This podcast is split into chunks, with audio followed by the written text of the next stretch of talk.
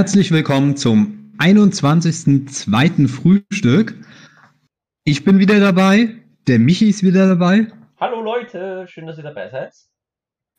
Und diesmal haben wir auch wieder einen Gast bei uns und es freut mich außerordentlich, dass wir heute den lieben Jay Pass begrüßen dürfen. Ja, Servus an alle Zuhörer. Und vielleicht Zuhörerinnen. Und Zuhörerinnen, Entschuldigung.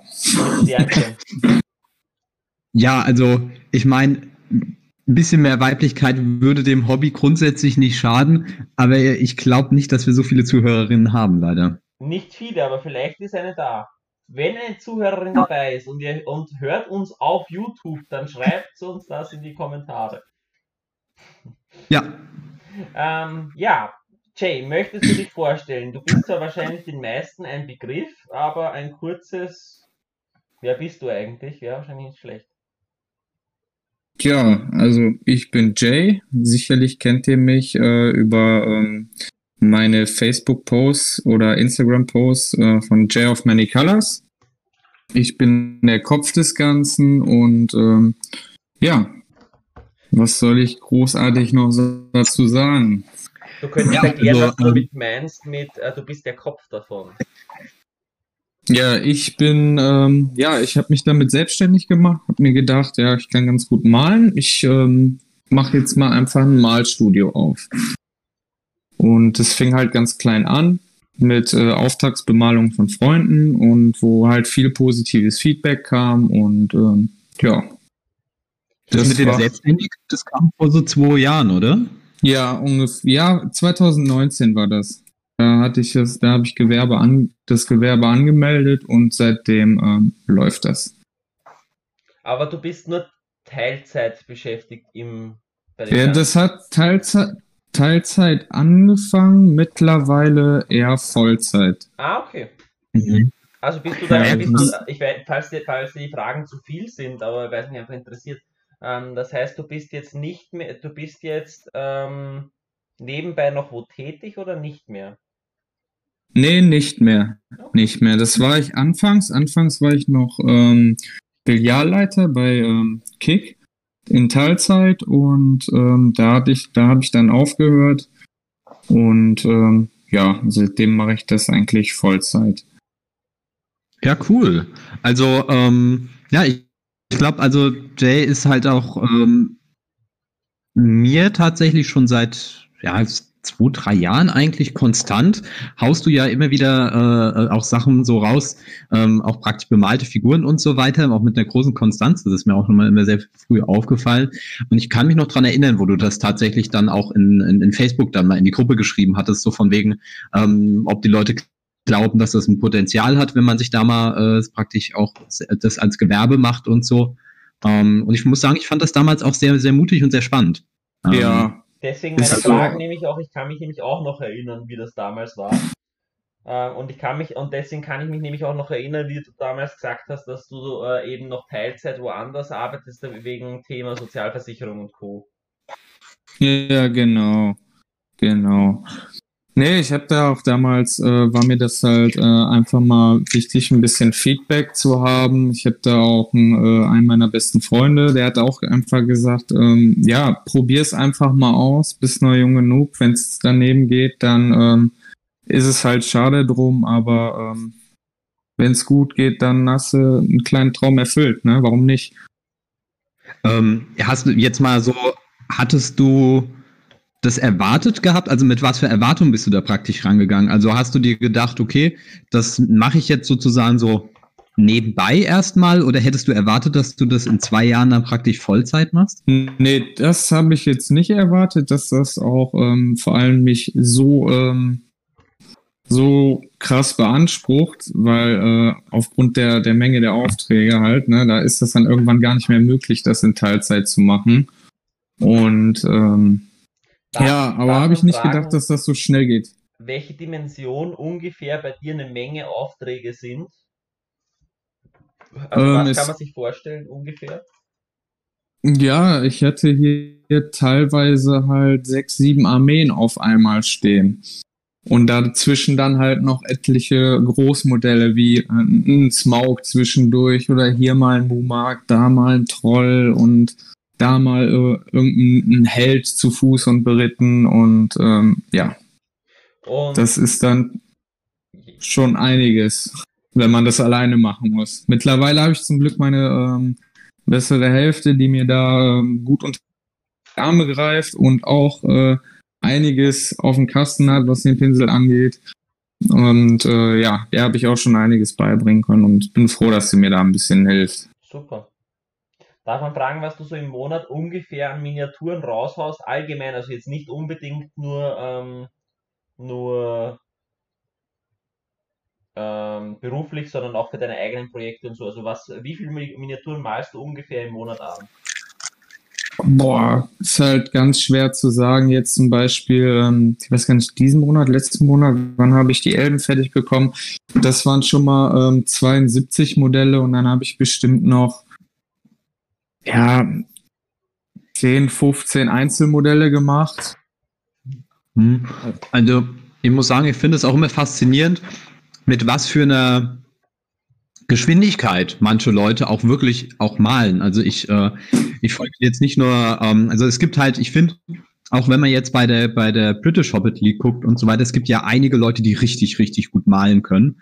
Und ich finde es immer wieder faszinierend, wie manche Leute es hinbekommen, auch wirklich auf einem sehr hohen Niveau sehr schnell zu malen. Also finde ich immer wieder geil, weil ich halt im Gegenzug, muss ich sagen, halt auch mal sehr, sehr lange brauche und so eine Miniatur und ich mir dann manchmal so denke, so, wenn ich mir vorstelle, ich hätte jetzt, wie du sagst, so 5, 6 Armeen zu Hause, das wären dann wahrscheinlich ein Jahr oder so, wo ich da dran malen würde. Also. Ja, ich muss jetzt auch dazu sagen, jetzt das letzte Jahr, ne, wo das Ganze losging mit der Corona-Krise, da hatte ich halt auch meine Problemchen und musste auch nochmal eine Vollzeitstelle annehmen für eine kurze Zeit, weil das alles nicht hingehauen hat, oben und unten. Und da hat der ein oder andere Auftrag leider auch ein bisschen warten müssen. Also in dem letzten Jahr habe ich nicht ganz so viel gemacht, aber das wird sich jetzt auch in naher Zukunft wieder ändern. Ist das jetzt mit Corona, sind da praktisch jetzt mehr Aufträge reingekommen? Nee, weniger. Also nicht ganz viel weniger, aber schon deutlich weniger. Ja, spürbar weniger. Ah.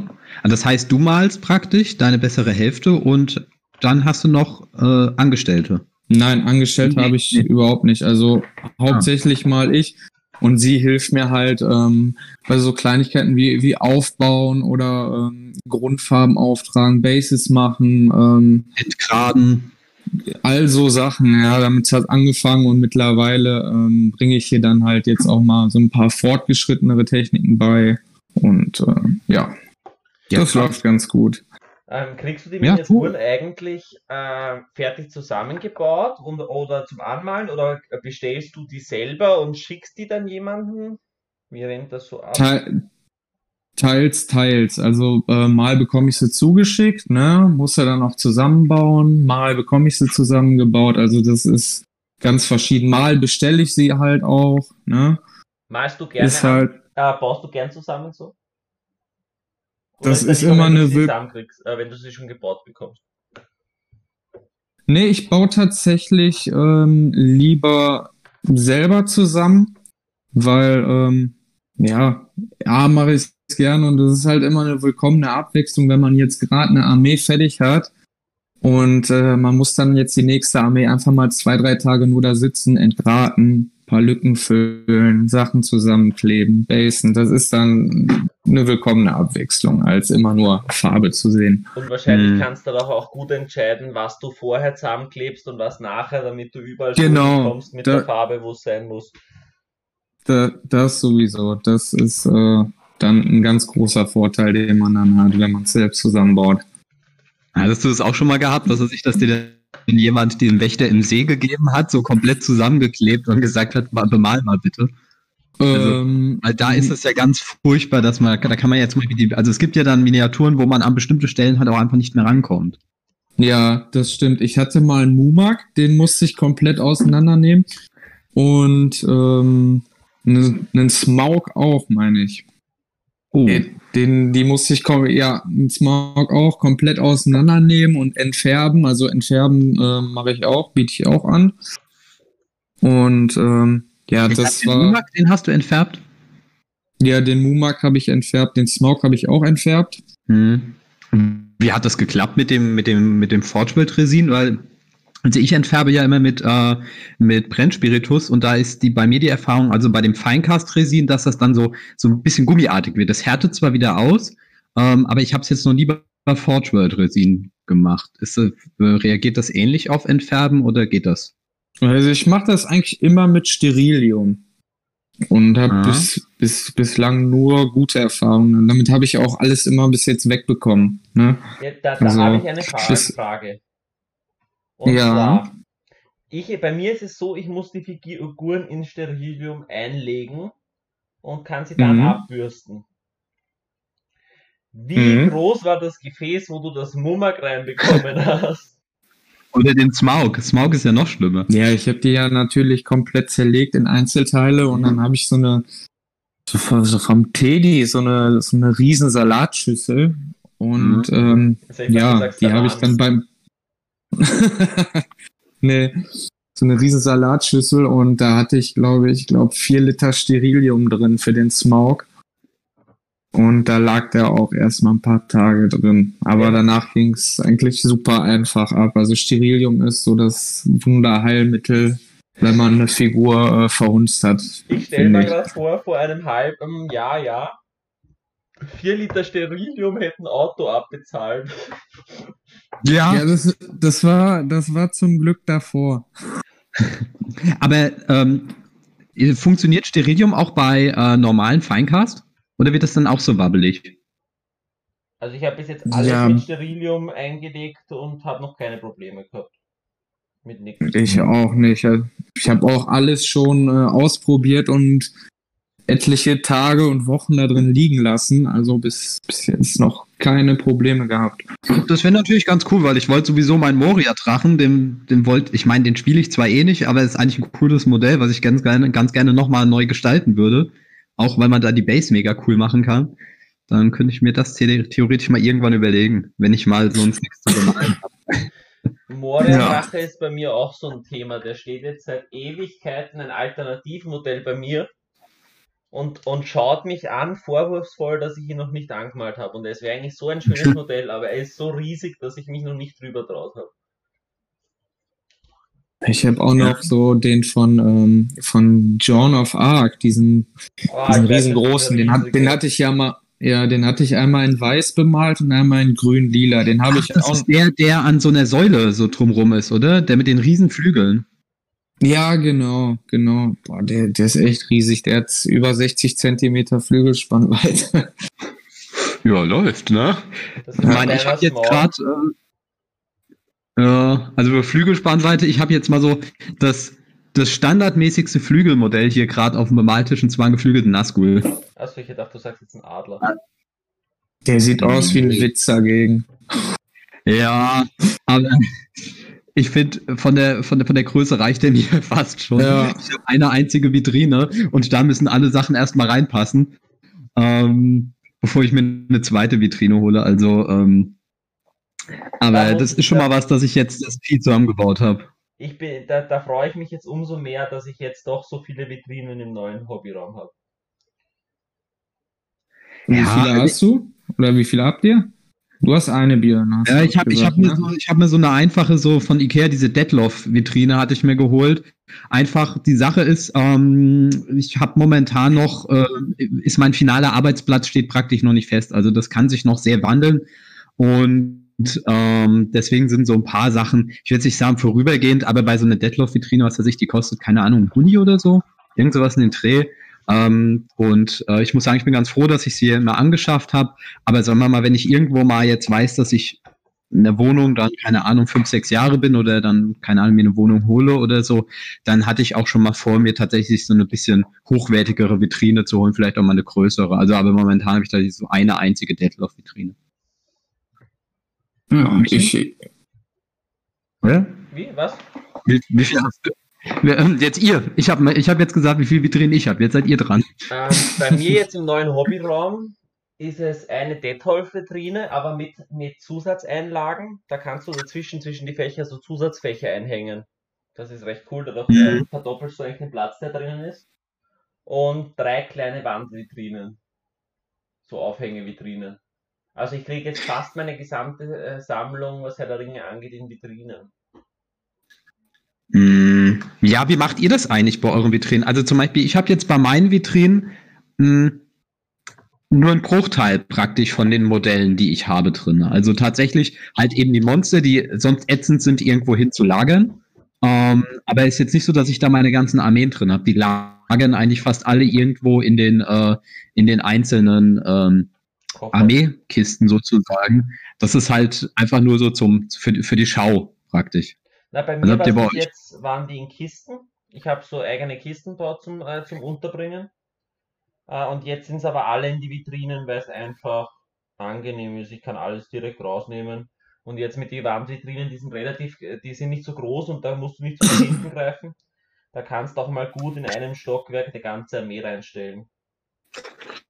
Ja, also ich habe jetzt bei dieser Ikea-Vitrine so ein bisschen das Problem, finde ich, also es stört mich so ein bisschen, dass die halt schon irgendwie mit der Zeit verstauben. Also ein bisschen Staub kommt halt immer rein. Ne? Also ich hatte jetzt mal, ich war jetzt die letzte Zeit nicht so oft bei mir in der Wohnung gewesen. Und das sind jetzt immer von einem Monat Staub.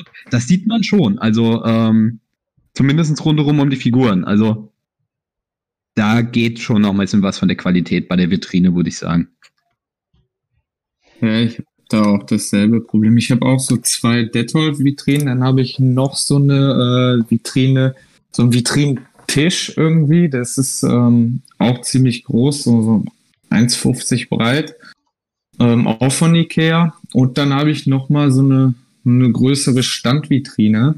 Da sind dann meine Einzelstücke, sage ich jetzt mal, drin und meine Armee der Toten. Mhm. Aber die will ich eigentlich alle irgendwie weg haben. Und dann möchte ich das eigentlich so machen, wie der Byron das gemacht hat vor einiger Zeit. Der hatte ja auch Bilder in der Gruppe gepostet. Ich weiß gar nicht, welches Regal er da genommen hat. Hat es diese Vitrinenwand? Ja, boah, ich finde es ja wunderschön. Das ist mein Traum. Das kann schon was. Ja. Also das wäre tatsächlich auch sowas, wenn ich dann mal wirklich weiß, weil, also ich glaube, eine Vitrine für einen Umzug ist die Pest. Also auf jeden Fall. Mir ist auch schon eine Glastür kaputt gegangen. Also ich meine, ich muss sagen, die jetzt von Ikea, die ist echt in Ordnung. Mich nervt es ein bisschen, dass trotzdem Staub reinkommt. Was ich mal demnächst mal machen wollte, ist, die zu beleuchten. Ja, das ist auch. Also theoretisch gibt es ja von Haus aus, von Ikea, kannst du oben so ein Licht reinmachen. Aber ich hatte letztens mal im Internet was gesehen, das war mit so LED-Leisten und so weiter, das sah eigentlich ganz cool aus. Ja, also ich muss halt sagen, zum Beispiel bei mir im obersten Fach ist jetzt gerade die Endarmee. Dann unten drunter habe ich so ein bisschen meine Mordor-Fraktion, dann da drunter ist Gondor und ganz unten sind momentan noch die Moria-Monster, weil, keine Ahnung, also der Balrog ist halt echt scheiße zum Lagern. Wenn man die Flügel da gescheit abnehmen könnte, wäre das was, und jetzt muss ich noch überlegen, der Nazgûl, der kommt dann da auch noch irgendwo hin. Ich will nicht sagen, aber du hattest Sorgen, dass wir das Thema nicht vollkriegen und wir sind gerade schon voll im ersten drin und es rennt voll gut.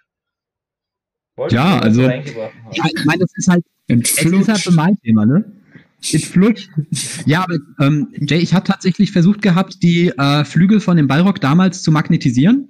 Es sind sogar Magneten drinne, aber die Hebelkraft war zu groß. Also vielleicht habe ich einfach zu günstige Magneten genommen, ich weiß es nicht, vielleicht gibt es da noch krassere, aber im Endeffekt ist da auch so ein bisschen der Punkt bei mir durchgekommen, dass ich mir dachte, gut, du kannst es noch so schön gestalten, du siehst halt immer Spalten beim Magnetisieren. Zumindest ein bisschen was bei einer größeren Fläche. Mach einen Elektromagnet rein, fertig.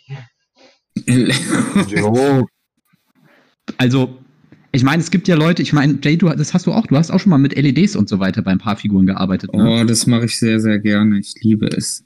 Ja, aber ich weiß nicht, bei so einer Zinnfigur dann irgendwie mit LEDs rumzubohren, boah. Das habe ich beim König der Toten, das war auch die einzige Zinnfigur, wo ich das gemacht habe.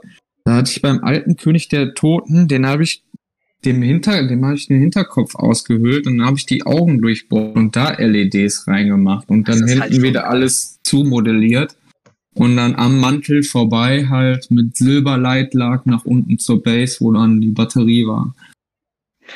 Also das sind halt schon so richtige, also das ist schon sehr cool. Ich meine, ich habe sowas, glaube ich, auch schon mal bei einem Nekromanten gesehen. Das war bei der BM, habe ich das von irgendjemandem gesehen gehabt. Ich bin mir aber nicht ganz sicher. Also es hat aber auch schon einen Effekt. Das ist schon cool. Ja, also muss ich wirklich sagen. Was mich noch interessiert, ja, rede mal fertig, Entschuldigung. Ja, hau raus. Na, ich wollte nur sagen, eigentlich fände ich es einmal spannend, Jay, was hast du eigentlich selber für Armeen? Weil ich weiß, du hast schon einige Armeeprojekte für dich gestartet. Zum Beispiel Ugluf Scouts hast du mal angefangen. Und dann hast du es aber wieder verkauft und sowas. Was hast du jetzt eigentlich für Herr der Ringe Armeen? Ich habe aktuell eigentlich nur die Armee der Toten und Ugluks Kundschafter. Und die sind nicht mal bemalt. Ich komme halt gar... Hast du sie nicht verkauft bekommen? Ja, aber dann wollte ich sie doch behalten. Okay.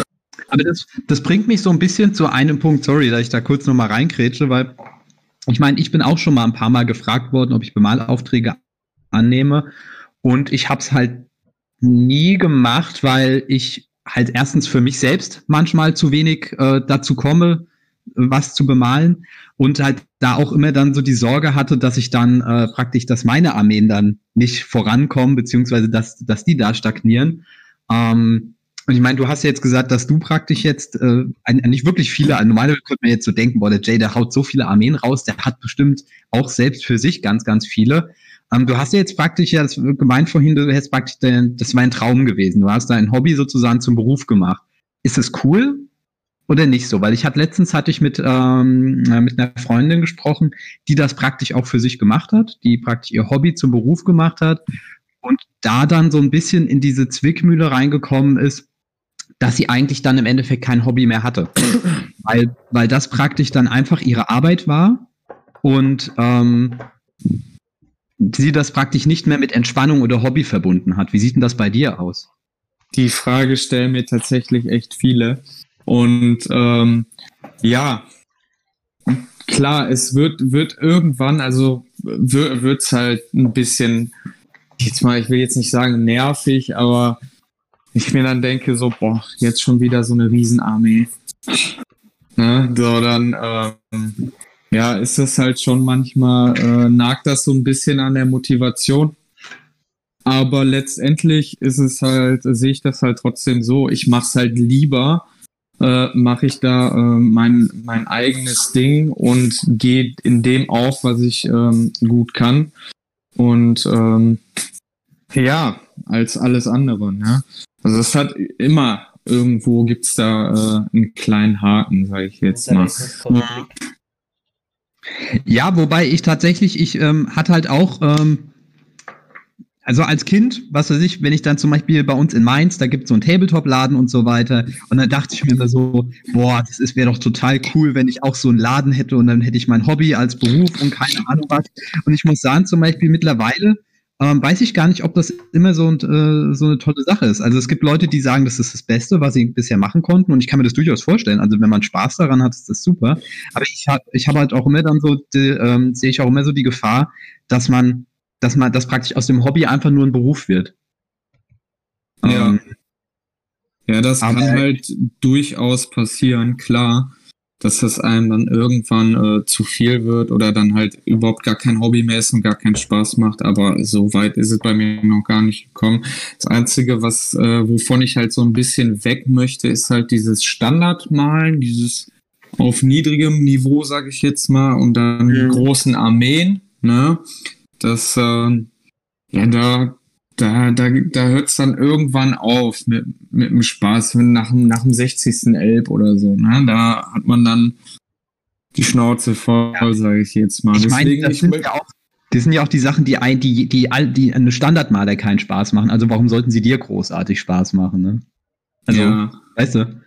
Ja. Das ist, Ich bin gerade halt auf dem Trip, wo ich halt viel ausprobiere, ne? Andere Techniken, Non-Metallic Metal möchte ich halt ein bisschen mehr spezialisieren und USL. Und das kann man da kaum halt irgendwie unterbringen, wenn man eine Standard-Armee, sage ich jetzt mal, die ganze Zeit bemalt. Und das hat man halt viel mehr bei diesen einzelnen Modellen, die dann auch wesentlich imposanter sind. Und ja. Ja, also ich muss sagen, ich habe auch schon ein paar Mal überlegt, ich meine, dieses Non-Metallic Metal und so weiter, das ist schon echt cool und man hat auch viele mehr Möglichkeiten als mit den normalen Metallfarben. Aber bei mir scheitert es dann auch immer daran, erstens, ich habe keine Lust, es mir anzutrainieren. Ich bin jemand, der so repetitive Übungssachen hasst wie die Pest. Das kann ich halt gar nicht. Also ich mal halt, also ich mache halt einfach immer Learning by Doing. Aber so, und das ist halt wirklich was, wo du so richtig üben musst, glaube ich. Und auch mal ausprobieren musst. Und da fehlt mir, glaube ich, tatsächlich einfach diese Geduld. Aber darüber hinaus ist es halt auch so, dass dann eine ganze Armee in diesem Stil halt schon gehalten werden muss. Also ich kann halt jetzt nicht eine Armee haben und dann habe ich nehmen wir mal, stellen wir uns mal vor, ich könnte Faramir spielen oder würde ihn spielen und würde den in Non-Metallic Metal machen. Und die anderen und drumherum nicht. Das sieht doof aus. Ja, das sieht echt doof aus, ja. Nee, das kann man nicht bringen. Du hättest jetzt eigentlich gerade den perfekten Übergang gebracht. Hä? Ich habe ja ein Entweder-Oder-Spiel vorbereitet und eine dieser Fragen wäre genau jetzt da. Ja, diesen Übergang können wir nochmal nutzen, aber ich wollte nur mal so 1, 2 Sachen mal fragen, den Jay. Ich meine, jeder von uns hat ja bestimmte Dinge bei Miniaturen, die er einfach nicht mag zu bemalen. Ja, also, wo man sich so denkt, so, oh nee, also zum Beispiel. Ich glaube, ich habe noch nie jemanden gehört, der gesagt hat, ja, ich mag Pferde zu bemalen. Das ist mein absolutes Hassding, ne? Pferde malen. Jeder. Oh, du bist mir so sympathisch, weil das sagt jeder. Das ist mein absolutes Hass. Das ist meine Achillesferse. Boah, da habe ich gar keinen Bock drauf, ne? Deswegen, so sorry an alle Rohan-Spieler, ne? Niemals werde ich einen Auftrag annehmen, wo ich Unmengen an Rohirrim bemalen muss, oder... Nee. Ja.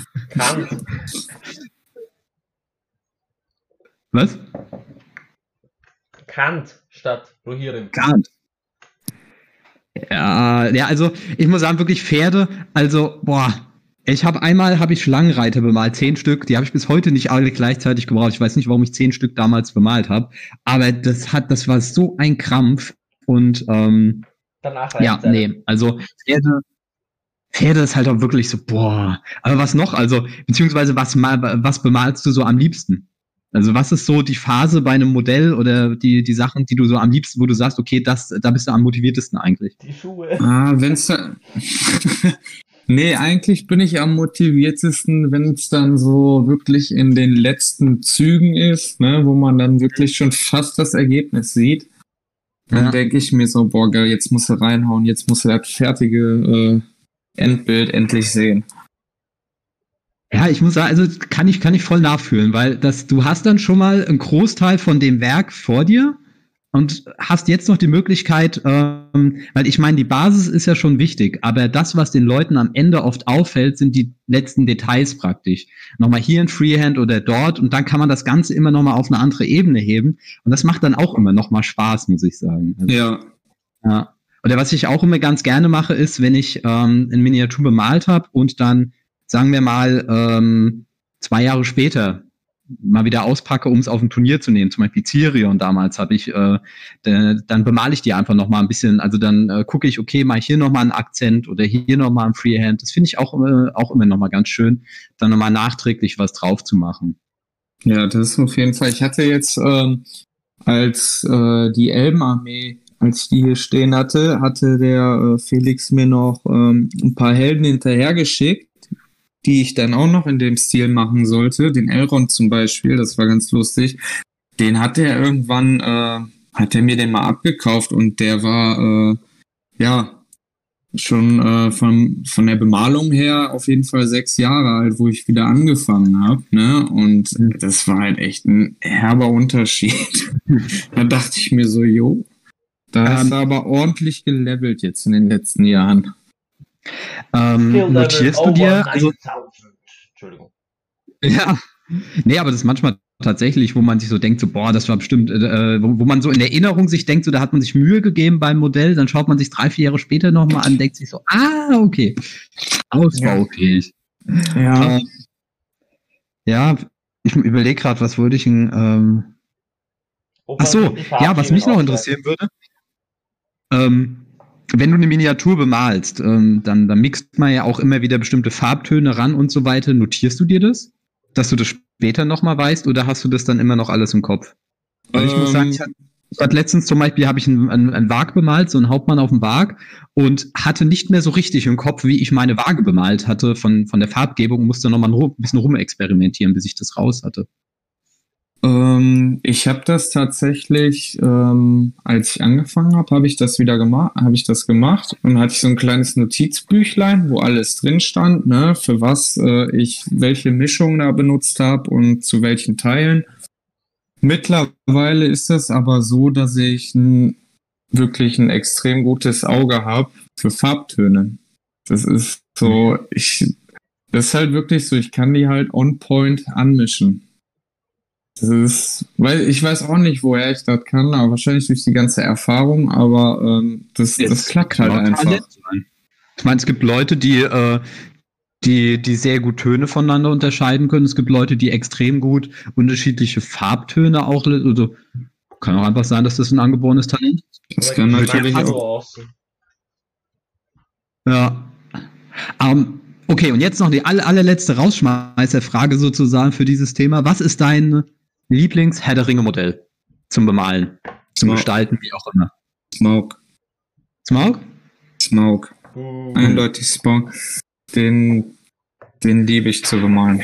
Den, weiß nicht, ich stehe auch voll auf Drachen einfach. Voll. Drachen sind so voll mein Ding, könnte ich jeden Tag bemalen. Ja, cool. Ich bin jetzt gerade überlegen, Michi, was ist dein Lieblings-Herr der Ringe-Modell zum Bemalen bisher gewesen? Boah, das ist eine gute Frage. Das ist eine richtig gute Frage. Aber ich könnte mich jetzt nicht an eins erinnern, wo ich jetzt sage, ich habe zu eins, wo ich sage, da hatte ich mega Spaß, die Base zu machen. Mhm. Das war Gandalf auf Karren. Über den habe ich mich einfach über die Base so sehr gefreut, aber dass ich jetzt wirklich sage, das war das Modell, wo ich einfach so mega Bock drauf hatte. Weiß ich nicht. Aber halt, wer mir sehr gut gefallen hat, war der Delgama. Den habe ich sehr gern bemalt. Hat sehr viel Spaß gemacht. Ja. Das war ein echt cooles Modell. Hatte ich bisher auch noch nicht auf dem Tisch. Ich habe ihn hier rumliegen, theoretisch. Ich weiß ja, ich habe eigentlich nicht vor, Korsan zu spielen, aber es ist tatsächlich ein Modell, was mich auch in den Fingern juckt, weil es halt vom Detail wirklich cool ist und ich glaube, echt Spaß macht. Und ich muss auch sagen, dann kann man dem so richtig coole Tattoos geben. Ja. Zu der Zeit, wo ich ihn gemalt habe, war ich sicher noch nicht so gut wie jetzt. Wenn ich mal Zeit nehme. Und der ist trotzdem geil geworden. Einfach weil... Ja, weil ich meine, das ist ja auch fein, das war ja auch Forge World zu sehen, ne? Ja. Und da sind die Ergebnisse halt. Also ich muss sagen, zum Beispiel so eins meiner auch Lieblingsmodelle, ich kann jetzt auch wirklich sehr schwer das eine Lieblingsmodell, aber was zum Beispiel auch furchtbar viel Spaß gemacht hatte damals war, also der Höhlendrache, der hat einfach Spaß gemacht, was die Base-Gestaltung und so weiter. Ich liebe Base-Gestaltung. Ich auch. Ich muss sagen, das ist einer meiner liebsten Sachen eigentlich beim Bemalen, halt einfach die Base mitzugestalten. Zum Beispiel bei dem Nazgûl, wo ich jetzt hier habe, da ist die Base auch nochmal für sich eine eigene Gestaltungsfigur, wenn du es so haben willst. Das wird auch nochmal lustig. Aber zum Beispiel der Ingold, das ist ein fantastisches Modell. Auch Forge World Resin, der hat auch richtig Spaß gemacht zu bemalen, muss ich sagen. Der war cool. Also, oder auch der alte Suladan. Naja, auf jeden Fall gibt es bei Herr der Ringe so einige gute Sachen. Bei Herr der Ringe gibt es auch viele Sachen, wo ich einfach sage, die wollte ich einfach nur bemalen. Die wollte ich gar nicht spielen, sondern die wollte ich einfach nur bemalen. Ja, also zum Beispiel so ein Marhut-König oder sowas hätte ich mal Bock, einfach zu bemalen. Weil ich glaube, da kannst du richtig schön mit diesen Stammessachen und so weiter was machen. Das ist bestimmt cool. Also ich habe keinen Spaß bei meinem Marhut.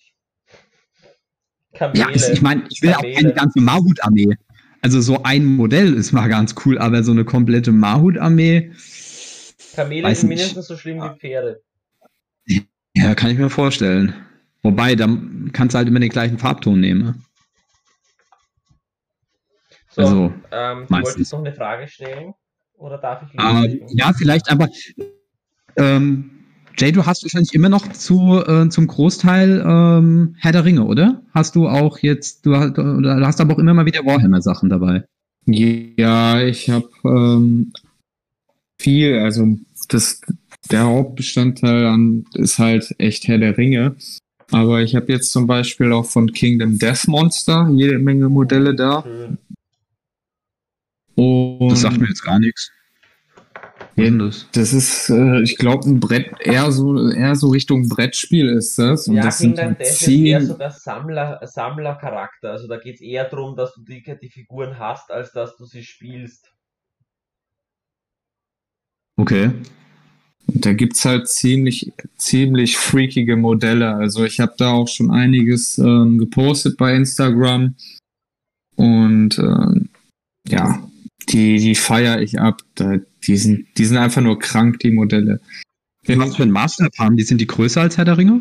Ja, die sind einen Ticken größer auf jeden Fall. 35 mm haben die standardmäßig. Ah, das ist ein tolles Format. Also ich hatte mal für unsere D&D-Gruppe von Dark Swords Miniatures hatte ich mal 2 Stück bemalt gehabt, so ein Zauberer und so ein Schwertkämpfer. Und die sind halt, sagen wir mal, einen Kopf größer als die Herr der Ringe-Modelle. Und es ist so entspannt, die zu bemalen, auch die Gesichter und so weiter, ja. Weil das einfach was ganz anderes ist. Man denkt gar nicht, ja, ein Kopf größer und so weiter. Aber das, ich weiß nicht, also ich fände es tatsächlich gar nicht so schlecht, wenn die Herr der Ringe-Modelle Warhammer-Format hätten, allein aus dem Bemalaspekt. Ich finde auch die ganzen neueren Modelle, die jetzt rauskamen, die sind ja auch definitiv einen Ticken größer. Die finde ich auch schon wesentlich angenehmer zu bemalen. Mhm. Ja, also es ist immer noch besser, als ob sie sich bei so einem alten Matril oder so irgendwie versuchen, ein gescheites Gesicht zu machen, was nicht aussieht wie so eine Butterfresse. Ja. Butter bei den Fisch. Richtig. So. Fangen wir an, oder? Darf ich? Ja, hau raus. Ne? Also ich muss sagen, fand ich jetzt echt mal spannend, einfach mal so ein bisschen über das Ganze. Vielleicht noch mal eine Frage hätte ich noch. Eine Frage. Ja, wie sieht so ein Arbeitsalltag von dir aus? Wie muss man sich das prinzipiell vorstellen? Also normalerweise sieht der so aus, dass ich morgens eigentlich so gegen 9 aufstehe.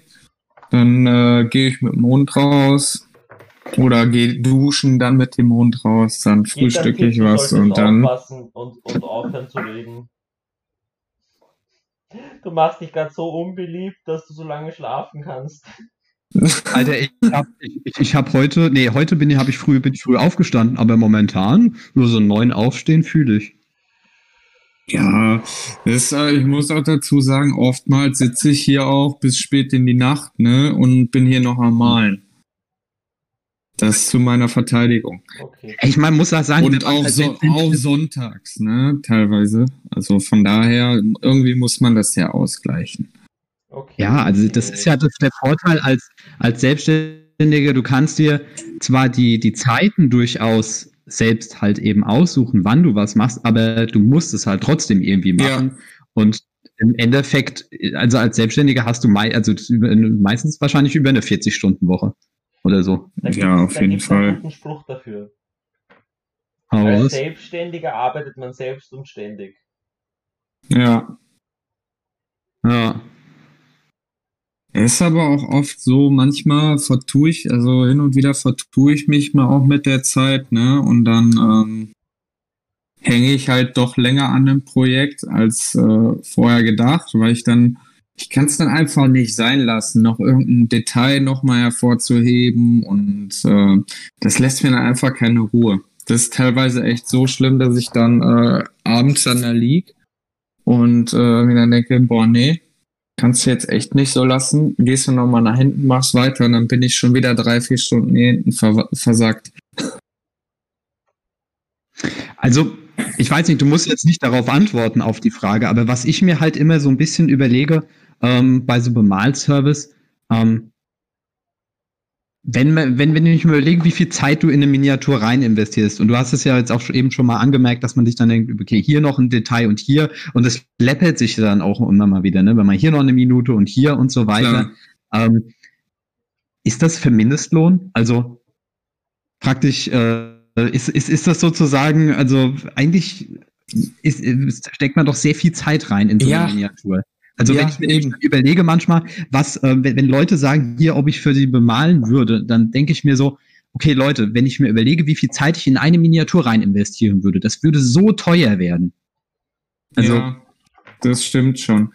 Aber ja, deswegen möchte ich da halt auch ein bisschen weg von diesen Großarmeen, weil da lohnt sich das halt am wenigsten. Das lohnt sich halt echt. Bei den großen Modellen ist das halt, oder bei den Einzelmodellen ist das überhaupt nicht schlimm, wenn man da mal 2-3 Stündchen länger dran sitzt als erwartet, finde ich, weil, ja, da lohnt es sich dann einfach, ne?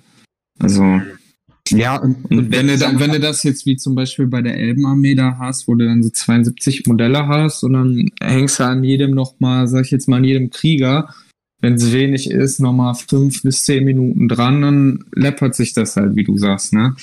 Dann ist das schon wieder was ganz anderes. Ja, das ist halt wirklich, wenn man, wollte ich auch gerade sagen, wenn du so irgendwie so 30 Modelle vor dir hast und dann denkst du, okay, jetzt könnte ich bei der Maserung des Holzes noch eine Helligkeitsgrad mehr machen, das sieht zwar nochmal deutlich cooler aus, aber dann muss ich es auch nochmal 30 Mal machen. Ja, genau. Ja. Und ich meine, im Zweifel macht man es dann eher, weil man will ja auch den Kunden nicht enttäuschen oder die Leute, für die die Miniatur halt eben auch bestimmt ist. Ne? Also kann ich mir schon vorstellen, dass das dann tatsächlich dann wirklich cooler ist, wenn man wirklich eher auf so Einzelminiaturen auch geht, dass das auch mehr Spaß macht. Ja. Ja, cool. Nee, also sehr schön. Michi, jetzt darfst du. Hau raus. Ja, ich... Ob sich überhaupt noch ein Thema ausgeht, so lange wie man das jetzt... Gut, kurz zur Erklärung, um was es geht. Ich habe ein kleines Entweder-Oder-Spiel für euch vorbereitet. Das heißt, ich stelle euch jetzt so zwischen 5 und 7 Fragen, je nachdem, wie es mich freut. Wir haben ja noch ein anderes Thema und so lange geht es heute nicht. Und zwar stelle ich euch einfach Fragen und ihr dürft nur eine der beiden Sachen wählen und dann aber auch erklären, wieso. Alles klar? Alles klar. Erste Sache. Faramir oder Celeborn? Faramir darf aber dann nicht in der legendären Legion gespielt werden.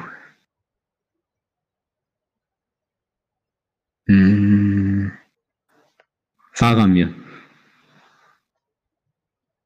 Begründung. Ich warte erst mal ab, was Jay sagt noch. Ich sag Celeborn. Hat aber auch den ganz einfachen Grund, weil ja, ich bin halt eher nicht so der Spieler, vorweg schon mal gesagt, ne? Aber ich finde halt einfach Elben cooler als Menschen in der Fantasy-Welt. Ganz einfache Begründung. Vollkommen legitim. Ich finde tatsächlich, dann gehe ich auch mal so ein bisschen auch auf den gestalterischen Aspekt. Ich finde das Modell von Faramir, Captain von Ithilien, auf dem Pferd, finde ich sehr cool. Tatsächlich, auch so was den gestalterischen Aspekt angeht, während man bei Celeborn halt eine relativ fade Pose hat eigentlich und die halt auch nur zu Fuß. Ja, und ich muss sagen, bei Faramir ist halt, okay, beide Modelle sind vom Profil her, glaube ich, nicht so die besten. Es könnte sein, dass wir das schon mal erwähnt haben. Aber theoretisch kann Faramir, wenn er immer irgendwelche Wechsel würfelt oder so auf dem Pferd, dann doch was, also theoretisch kann er eskalieren. Er macht es zwar nie, aber er kann. Und wenn er es nicht macht, dann sind nicht so viele Punkte weg wie bei Celeborn. Okay. Und Celeborns Profil ist trotzdem irgendwie seltsam mit dieser Trippelung an unterschiedlichen Mutaspekten. Das finde ich irgendwie noch einen Ticken unausgegorener als es von Faramir. Alles klar. Ja. Nächste Frage. Lieber gelb oder weiß malen? Eindeutig weiß malen.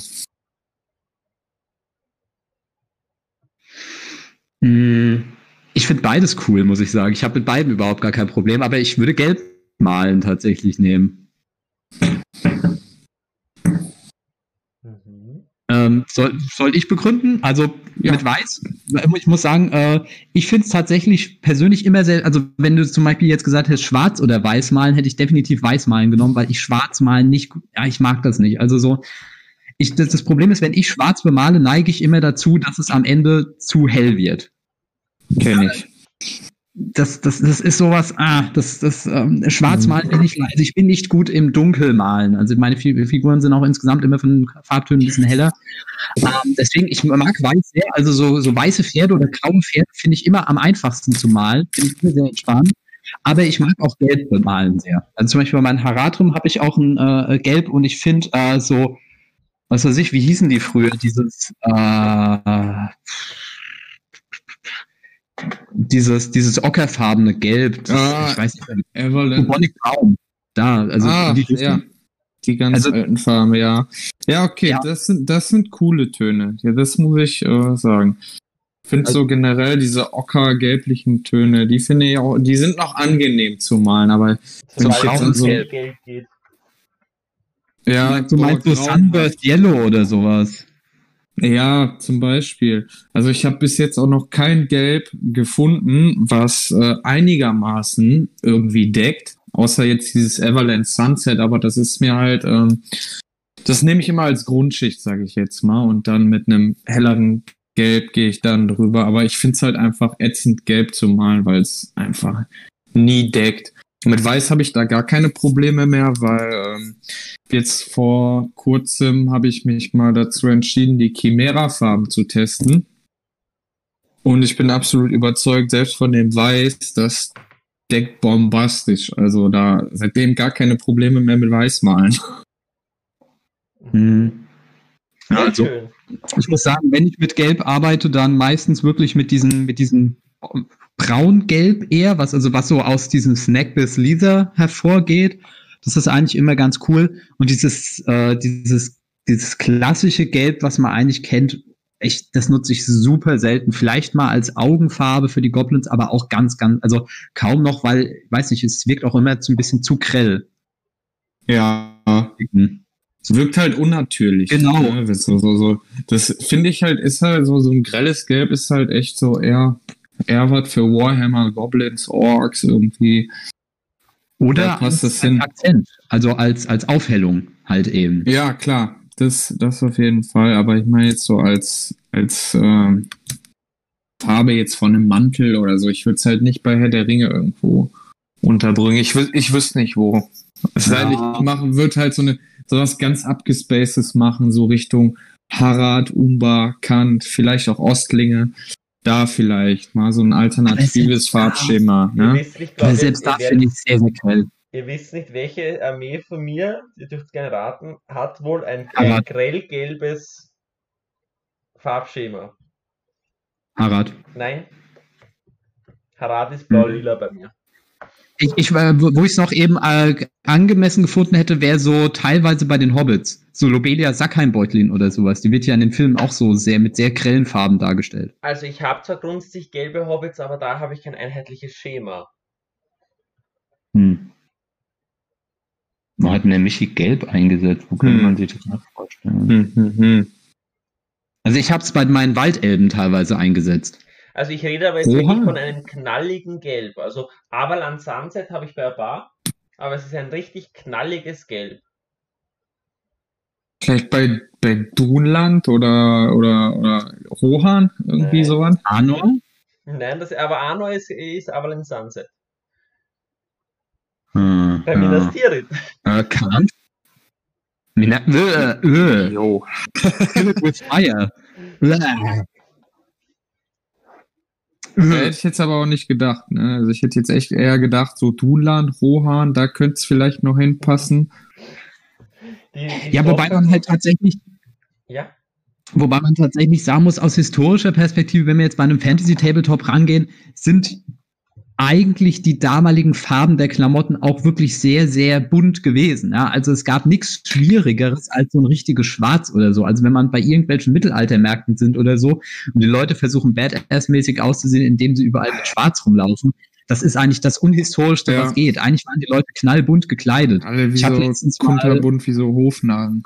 Genau, ich habe letztens mal ein Interview gesehen oder gehört, da ging es um den historischen Berater von den Kostümen, diese eine Serie, The Barbarians oder so weiter bei Netflix. Ich habe es jetzt nicht gesehen, aber der hat halt gesagt, die hält sich relativ an ganz vielen Dingen historisch dran, nur bei den Farben nicht, weil nämlich die Zuschauer da irritiert wären, wenn die plötzlich, die Barbaren plötzlich alle mit irgendwelchen knallroten oder blauen oder sonstigen Farben oder Grünfarben oder so durch die Gegend laufen würden. Das war, die Vergangenheit ist viel bunter, als man es sich eigentlich vorstellt. Nur so als kleiner Klugscheißer. Seid ihr bereit für die nächste Frage? Hau raus. Zinn oder Kunststoff? Können wir spezifizieren, alter oder neuer Kunststoff? Also die alten Gusse oder die neuen?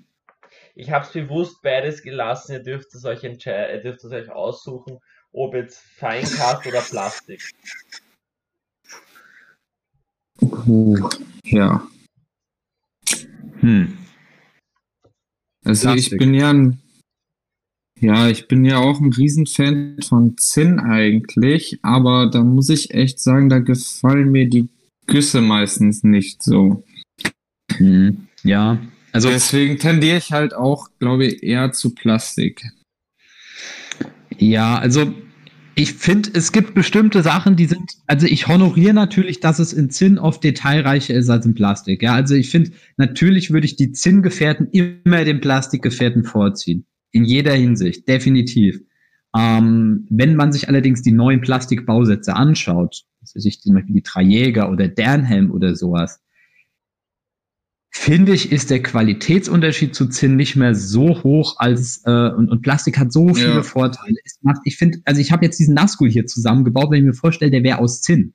Das wäre ja also allein was Transport, was Zusammenbauen, was die Möglichkeiten des Umbaus angeht. Also wenn ich sowas wie so den Plastikbausatz vom Troll oder vom Ent habe, das ist ja ein Fest, das umzubauen. Da kann man ja richtig kreativ werden. Wenn das aus Zinn ist, weiß nicht, fehlt mir von vornherein die Motivation, da jetzt groß irgendwie rumzusägen oder so. Das ist viel aufwendiger. Ja, da muss ich auf jeden Fall recht geben. Ah, also die Murano- und Aug-Bausätze und so weiter, das ist super. Wenn ich dann im Gegenzug aus Zinn, sagen wir mal, ich versuche jetzt gerade Zinnkrieger zu finden, die allein nicht von der Pose her ätzend umzubauen sind. Schwierig. Ja, zum Beispiel die alten Zinn-Orks. Ist halt immer noch schwierig. Weil mit Plastikkleber kann man viel besser arbeiten als mit Zinnkleber. Deswegen würde ich Plastik sagen. Ja, eindeutig Plastik. Was das Umbauen angeht, auf jeden Fall. Und auch, wie du schon sagst, mittlerweile der Detailgrad. Also, ich finde, an dem neuen Baumbad kann man das ganz schön sehen. Also das ist schon ein Weltenunterschied. Ihr kriegt jetzt noch eine Frage von mir. Ja. Dann würde ich das Thema einmal auslassen. Okay. Und das nächste Mal gibt es wieder sowas.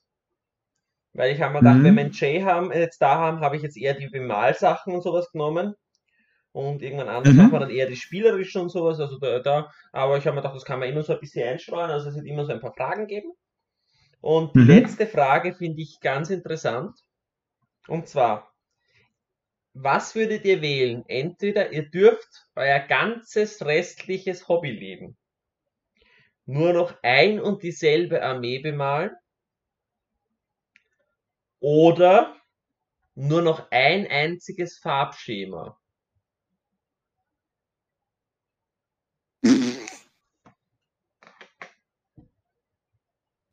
Das ist eigentlich relativ simpel.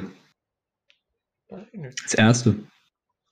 Ja, würde ich nämlich auch sagen. Da kannst du dann halt immer mit dem Farbschema variieren. Ne? Meint, du musst halt die richtige Armee wählen. Also das wäre dann bestimmt nicht, dann würde ich bestimmt nicht Ostlinge nehmen oder so. Dann würde ich, was weiß ich, Gondor. Goblin-Stadt, ne? Machst du pink, grün, blau, rot. So komplett die Gummibärenbande durch. Ja, also ich glaube, wenn man dann sowas nehmen würde, sagen wir mal, sowas wie Bruchtal oder Gondor, dann könnte ich mir das schon vorstellen, dass das zwar immer noch doof wäre, weil du immer nur die eine Armee bemalen könntest und spielen könntest, aber also Bruchtal würden mir so viele Farbschemata einfallen. Du kannst es herbstlich machen, du kannst es wintermäßig machen. Du könntest tatsächlich auch mal so ins Lilane hineingehen oder so, oder ganz düster gehen. Ja. Also, und das ist bei Gondor halt auch so. Ich finde generell bei den Fraktionen, die nach außen hin so einen gewissen Wohlstand irgendwie auch rüberbringen sollen, oder auch Harad. Harad kann man ja auch unfassbar kreativ werden. Ne? Ja. Also ja, da definitiv. Da habe ich auch schon echt verdammt coole Varianten gesehen bei Harad. Am meisten gefallen mir tatsächlich die vom Lukas Kuhn. Diese türkis-weißen. Die sehen richtig, richtig krank aus. Die feiere ich richtig ab, die Armee. Ja, also da muss man aber auch sagen, dass das ist halt dann, ich glaube, das Krasseste, also ich weiß nicht, also da sind da, was weiß ich, zum Beispiel dieser der Verräter von ihm ist halt dann mega, ne? Also da hast du dann dieses Rückenbanner von Suladan und so, also die Armee ist tatsächlich wirklich mega. Auch die ganzen Umbauten generell seiner Armeen, die sind auch diese neue Minas Morgul-Armee, boah, geil, einfach nur geil. Das wäre mal ein Bild für die Götter, irgendwie so eine, ist ja, will ich ja auch dieses Jahr irgendwann fertig haben, meine Numenor-Armee, einmal die Numenor-Armee gegen seine Minas Morgul-Jungs da auf einer Platte, das wäre ein Bild für die Götter. Das Ganze als Video, yes. Das muss ja, so ein schöner Battle Report. Ja, ja, sehr schön. Ja, also ich muss sagen, das fand ich jetzt extrem spannend, also das war ein sehr schönes Thema. Und als letztes Thema hätten wir jetzt noch eine Herausforderung, und zwar muss ich hier an den lieben Oliver Bernauer einen Shoutout machen, der nämlich die Idee hatte, hey, was haltet ihr davon, wenn ihr euch einfach, oder besser gesagt die Zuschauer zukünftig, euch gegenseitig Herausforderungen fürs Armeelisten schreibt und nachher drüber redet, welche besser ist. Und wir haben es diesmal so gemacht, dass der Björn und ich uns gegenseitig jeweils eine Herausforderung gestellt haben, und zukünftig wird das, wenn wir es nochmal machen, so sein, dass wir uns eine Herausforderung aus den Kommentaren aussuchen. Das heißt, ihr seid natürlich gefragt, hier in die Kommentare nochmal zu schreiben oder auf Discord, was ihr da gerne hättet. Ja, immer der Call of Activation natürlich am Start, und ich dachte mir so, komm, ich will für Michi nicht nur eine Herausforderung, ich will eine heroische Herausforderung haben. Dementsprechend war seine Aufgabe, eine Armee zu konzipieren, in der die heroische Herausforderung hart gefeatured wird, wo das praktisch das zentrale Element ist, und das ist super schwierig. Ich hatte die Tage auf dem Simulator ein Spiel gehabt, da hatte ich Suladan, Chakrad, Kardusch als Armee, das war so ein Testspiel, einfach mal um eine andere Armee auszuprobieren, und es war eine Situation gewesen, da hatte ich Suladan und Chakrad an Lady of Light dran. Sie ist am Ende des Kampfes auch gestorben, ne? Aber ich hatte erst überlegt gehabt, oh, jetzt mit Chakrad eine heroische Herausforderung einfach so aus Fun. Nee, also habe ich da nicht gemacht, weil es hat sich so gar nicht gelohnt. Also das ist so eine schlechte Mechanik, da finde ich nichts Positives dran, deswegen bin ich mal gespannt, ob der Michi was gefunden hat. Ja, ich habe eine Liste dazu geschrieben, und am Anfang habe ich mal gedacht, ich nehme Lord Scouts, weil das doch irgendwie so offensichtlich war, habe ich mich dagegen entschieden. Und ich bin eine ganz andere Richtung eingeschlagen, die mir aber dann schlussendlich ganz gut gefallen hat. Und zwar hat es mich nach Bruchtal gezogen. Krass. Warte mal, wer kann da heroische Herausforderungen? Ella dann Elrohir? Genau. Ach, ja, cool. Und theoretisch Gilgalad, aber ich habe mich gegen Gilgalad entschieden. Und zwar ist die Idee der Liste, ich habe 2 Charaktere mit einer heroischen Herausforderung, um das auch wirklich zu erfüllen. habe dann natürlich entsprechend viele Elben. Es ist eine 750-Punkte-Liste. Ich habe aber nur 22 Modelle. Und zwar habe ich mir nämlich dazu gedacht, erstens, also es gibt drei andere, also neben Eladan und Elrohir sind es insgesamt drei andere Modelle, die nur dafür da sind, die beiden in ihren Nahkampf zu pushen.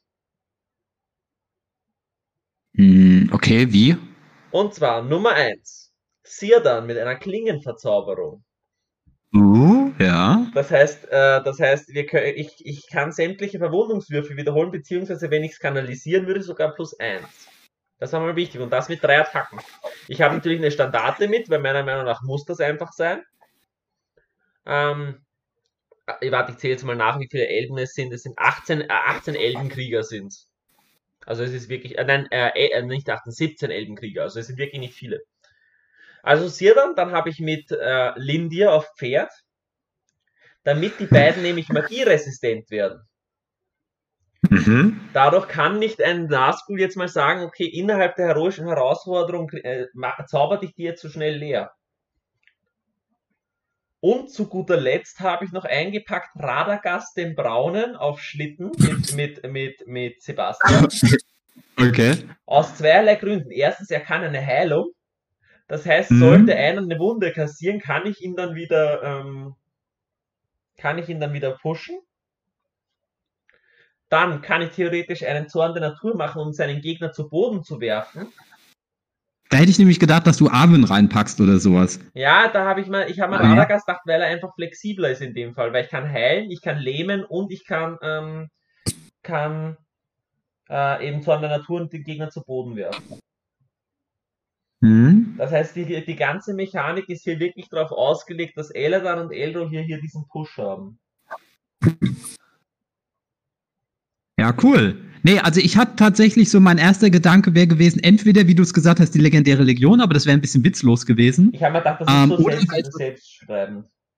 Ja, oder sowas mit Chakrad oder so, aber das wäre irgendwie auch komisch. Irgendwie, da bringt es nie was, aber sagen wir mal, mit so Elben ist es vielleicht ganz cool, die sowieso schon eine hohe K haben und Elbenklinge. Also da ist das eventuell am ehesten noch was. Und ich habe halt gedacht, die beiden mit ihren 3 Attacken jeweils, und du hast das eigentlich beide mit, kann ganz cool sein in dem Bereich. Ich glaube nicht, dass ich es einsetzen würde, aber die Idee ist lustig. Und mit Radagast hast du nochmal einen Schnetzler mit, der was gegnerische Truppen wegbringt. Ja. Ja, also könnte sein, dass da was Gutes bei rumkommt. Ich finde auf jeden Fall aber jetzt den Gedankenansatz schon mal spannend, dass du nicht das Offensichtlichste genommen hast. Das wäre ja nichts im Podcast, also das wäre irgendwie so. Da hätte ich ein schlechtes Gewissen gekriegt, ehrlich gesagt. Ja, also ich muss sagen, also Radagast ist auch ein cooles Modell. Den will ich vielleicht irgendwann mal einsetzen. Also das ist auch ein richtig schönes Modell. Hast du den auch schon mal gehabt, Jay? Ja, mehrmals schon. Ich hatte einen ziemlich coolen von Florian Hess, der hatte den umgebaut, dass er beritten ist. Der war ziemlich cool, der hat richtig Bock gemacht und so auch schon ein paar zu Fuß gehabt. Einen auf Schlitten sogar, aber das war es auch schon. Ich fand, auf Schlitten waren die Kaninchen die Pest. Ich fand generell der ganze Schlitten, so auch das Zusammenbauen, das war Horror. Ja, kommt so ein bisschen an den Wächter im See ran, finde ich, was so die, das insgesamt angeht. Das ist halt immer so das gute alte Feinkast-Thema, wobei ich glaube, aus Zinn wäre es auch nicht wirklich viel besser. Wobei der Schlitten vielleicht. Aus Kunststoff wäre optimal. Das wäre ein Traum. Na gut, nachdem meine Liste ja offensichtlich ein Schuss ins Schwarze war. Ja, also ich weiß jetzt nicht, ob sie groß spielbar ist, aber sie ist kreativ, sagen wir es so. Na, für die Thematik hat es zumindest erfüllt. Kommt jetzt die Herausforderung, die ich dem lieben Jay den lieben Björn gestellt habe, Entschuldigung. Kein Problem. Und zwar Schuss ins Schwarze. Eine Armeeliste rund um den Jäger des Königs zu schreiben. Ja, also du hast ja auf jeden Fall für den Übergang hast du dir Mühe gemacht, finde ich gut. Ja, Also ich muss mir halt nochmal das Profil anschauen. Das ist ja tatsächlich eins der Schütze des Königs, der immer so ein bisschen hinten runterfällt. Vielleicht einfach nochmal ganz kurz, was kann der Dude? Im Endeffekt hat er halt eine Attacke, 2 Leben, 2 Heldentum, Stärke 4 und hat halt einen Langbogen. Und kann sozusagen, wenn er, er kann im Wegtest auf die 1 kann er wiederholen. Und für jedes Mal, wenn er praktisch einen Held oder Monster tötet, bekommt er all seine Heldenpunkte zurück. Das Interessante ist in dem Fall, dass es ziemlich egal ist, ob es aus der praktisch mit dem Bogen ist oder in den, im Nahkampf. Jetzt ist das Schwierige, der Dude hat nur eine Attacke. Hätte er 2 Attacken, wäre das natürlich nochmal deutlich besser. Und damit muss man irgendwie schauen, dass er Kills holt. Ja, das Ziel ist natürlich, den so einzusetzen, dass er viele Kills holt und möglichst oft diese Heldentumspunkte wieder zurückbekommt. Optimaler Fall wäre es natürlich, er killt jemanden, indem er 2 Heldentumspunkte einsetzt. Macht hier jemand gerade was mit einem Klebeband oder so? Nein. Nee, ich habe kurz meine Airbrush, bin ich gerade am reinigen. Das muss ich übrigens korrigieren. Ja. Er darf nicht im Wegtest von 1 wiederholen, sondern er versemmelt sie nur auf die 1. Ach, ja, okay. Nein, das ist ja noch besser. Das ist ja noch besser als gedacht. Also auf jeden Fall, meine Überlegung war, er ist nicht in der klassischen Reiter-Rohan-Armee sinnvoll, weil er hat kein Pferd und dementsprechend wird es ein bisschen schwierig. Ich wollte auf der einen Seite sein Potenzial nutzen im Nahkampf vielleicht. Das heißt, er braucht auch vielleicht einen weiteren Nahkampfhelden bei sich, aber auch so auf die Ferne. Deswegen habe ich ihn mit Lorien verbündet. Ich habe bei Lorien Galadriel mit Spiegel, habe 6 Wachen des Galadhrim-Hofes, dann nochmal 6 mit Elbenbögen und der Rest halt normale Galadhrim. Ganz klassisch in dem Fall. Ich habe insgesamt 2 Königsritter, also Jäger des Königs drin, Grimbold und Dernhelm. So, insgesamt 750 Punkte, 38 Modelle. Ich habe eine Stärke 4 Front, in der die auch mit einem gescheiten Beschuss tatsächlich. Ich habe blendendes Licht, was diese Beschusshoheit sozusagen auch noch ein bisschen supportet. Und ich habe mit Dernhelm, Grimbold und 2 Rittern des Jägern des Königs, warum will ich immer Ritter sagen? Jäger des Königs, Modelle, die von diesem Spiegel von Galadriel profitieren, wenn sie mal ein Schicksal vielleicht nicht bekommen sollten. Gleichzeitig habe ich auch noch 6 Wächter des Galadhrim-Hofes, die mit Piken sozusagen hinten dran unterstützen. Also einerseits Grimbold, allerdings aber auch die beiden Huntsmänner in dem Fall. Ob das jetzt wirklich gut ist, weiß ich nicht, aber ich glaube, das kann was durchaus leisten. Schwachpunkt ist natürlich, ich habe nur Dernhelm, der einen Hieb kann. Ich muss halt darauf vertrauen, dass der Gegner nicht allzu viele Möglichkeiten hat mit einem Hieb, beziehungsweise ich habe mit Galadriel ja immer noch jemanden, der ganz gut zaubern kann. Mhm. Coolio. So. Also Jay, willst du mal deine Meinung sagen? Ja, wie eben schon gesagt, ich bin halt nicht so der Spieler, von daher, ich habe kaum eine Ahnung, was wer kann. Aber, von daher weiß ich gar nicht, was ich sage. Sag einfach, ist super. Sag einfach, ist fantastisch. Fantastisch. Ja, wusste ich. Ich wusste es.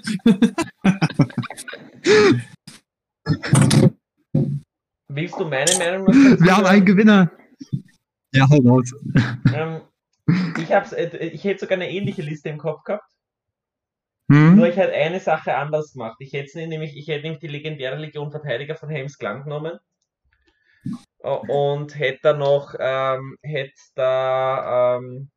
den Beschuss nämlich ausgenutzt, weil dann kriegt er nämlich plötzlich 30 Zoll Reichweite Beschuss. Und ich hätte dann noch an Andor dazu gespielt, die hätte ich auch gleich bei Ihnen in den Trupp reingehauen. Ach, kann man den bei der legendären Legion spielen, von Helms Clown? Ja, ja, der ist in der legendären Legion drin.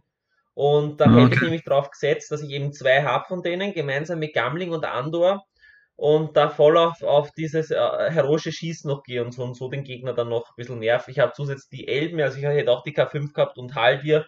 Also ich wäre eher so diesen Weg gegangen. Aber ja, finde ich vollkommen legitim, was du gemacht hast. Also ich habe jetzt die legendäre Legion gar nicht mal so auf... Ich habe mir Aldor und so weiter mal angeschaut und dachte mir so, ja, pusht ihn jetzt nicht so krass. Ich muss sagen, dieser dieser Jäger des Königs ist ein spannendes Ding, ne? Also den kann man mal so reinpassen. Und ich finde grundsätzlich eigentlich diesen Mix aus Helmingas und Galadhrim eigentlich auch immer ganz cool. Das stimmt. Und vor allem, wenn du halt eben diese K6-Wachen einfach hinten dran setzen kannst. Ja, das ist halt auch was. Ja. Ich würde sagen... Es sind halt beides nicht kompetitive Listen. Nein, ich würde aber sagen, wir entscheiden jetzt gar nicht, wer der Sieger ist, sondern wir lassen das die Zuschauer entscheiden. Ich meine, Jay hat ja schon gesagt, dass meine Liste fantastisch ist, also passt. Absolut. Und er hat auch gesagt, dass er keine Ahnung hat von dem her. Nee, das kann mich nicht dran erinnern. Er hätte mir jetzt auch sagen können, dass 4 Oger, ein Hauptmann und ein Arzog super ist, und ich glaub dir das.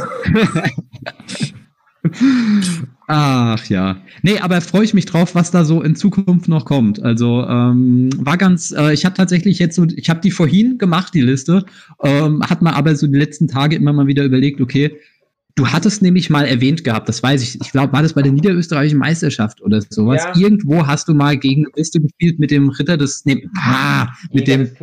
Königs, die in eine komplett andere Richtung gegangen, oder? Ja, der hat das gespielt mit einem Bündnis aus Rohan, Lehn und Gondor war das. Und der hat das wirklich fantastisch gespielt, muss ich sagen. Wie waren die da gefeatured? Also, achso, und ich habe meinen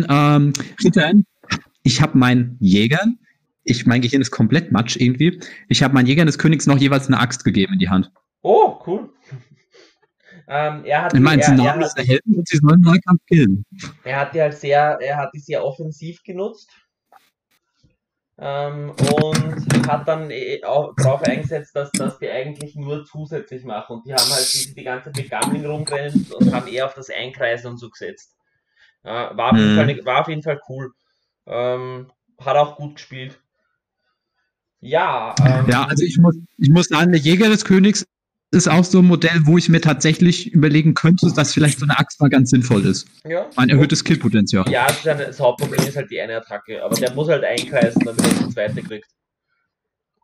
Was erwarten wir uns jetzt von unseren Zuschauern? Erstens natürlich, schreibt uns eure Meinungen dazu. Zweitens, schreibt uns eure Herausforderungen für die nächsten Folgen. Und drittens, stimmt's für uns ab, welche Liste hat die Herausforderung besser erfüllt? War es der Björn oder war es ich? Und ansonsten würde ich mal sagen, wir sind weitestgehend am Ende, oder? Der heutigen Folge. Ja. Ich muss sagen, ich fand das jetzt mal auch wirklich ganz schön. Wir hatten ja jetzt 2 Folgen gehabt, wo es vor allem um Profile, um das Ranking von Helden und so weiter geht. Und es war mal heute schön, den Teil des Hobbys zu beleuchten, der ja eigentlich momentan am ehesten noch stattfindet. Nämlich das Bemalen, das Umbauen.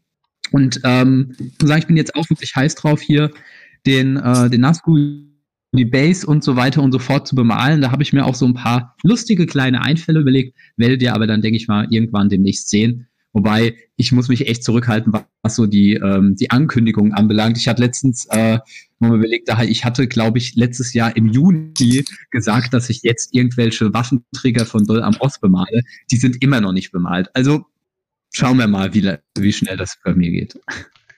Ja, dann würde ich sagen, wir lassen die letzten Abschiedsworte unserem Gast, oder? Ja, auf jeden Fall. Wie immer. Dann verabschiede ich mich schon mal. Danke, dass ihr eingeschaltet habt. Vergesst nicht, in die Kommentare das zu schreiben. Vielen Dank und bis zum nächsten Mal. Und ich gebe weiter. Ja, Super. Ja, vielen Dank auf jeden Fall, dass ich bei euch zu Gast sein durfte. Das hat mich auf jeden Fall sehr gefreut, als du mich gefragt hast. Das nochmal kurz an der Stelle gesagt. Und an alle Zuhörer und Zuhörerinnen. Ja, vielen Dank fürs Zuhören. Und immer schön fleißig malen, ne? Auf jeden Fall. Tschüss. Ciao.